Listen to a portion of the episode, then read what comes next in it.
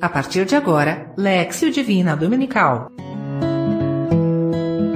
Uma realização Cristonautas Brasil. Paz e bem, hoje no, no 12 domingo do tempo comum, vamos refletir o texto bíblico Mateus 10, de 26 a 33. Leitura. O que diz o texto?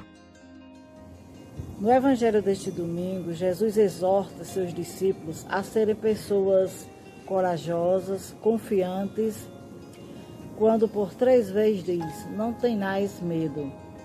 O medo foi um sentimento colocado por Deus no coração humano com a finalidade de evitarmos situações de risco à nossa vida ou à saúde mas, no entanto, que não combina com o mandato missionário dado por Cristo a seus discípulos.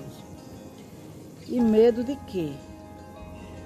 Por duas vezes Jesus relaciona os homens ao alvo da evangelização e a terceira e última quanto ao temor que os discípulos teriam em relação ao destino final. A salvação de almas medo de resistência dos homens em receber o Evangelho, medo da perseguição e morte, e por fim, medo de que, após tanta dedicação, o prêmio da salvação não viesse.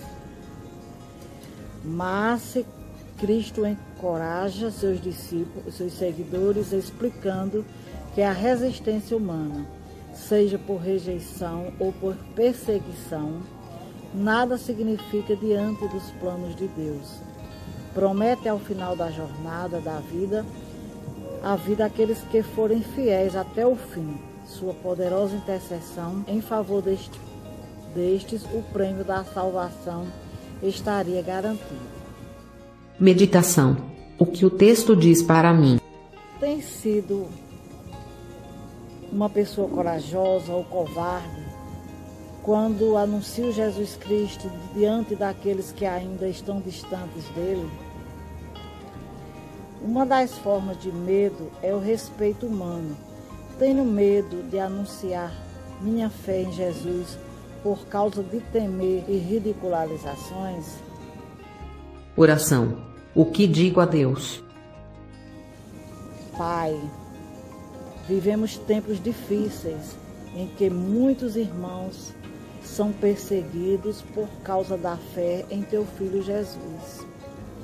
Dai-nos força do Espírito Santo, que, animado por ele, possa eu estar repleto da coragem que vem do alto. Afasta do meu coração o medo e a dúvida. Mantém-me fiel ao Evangelho que teu Filho deixou para nós que eu não tema a morte ou perseguição por causa dos teus planos.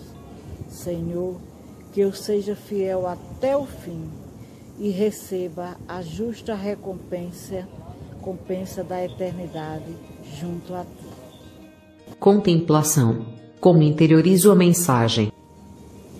Portanto, todo aquele que se declara a meu favor diante dos homens, também eu declararei em favor dele diante de, do meu Pai que estás no céu.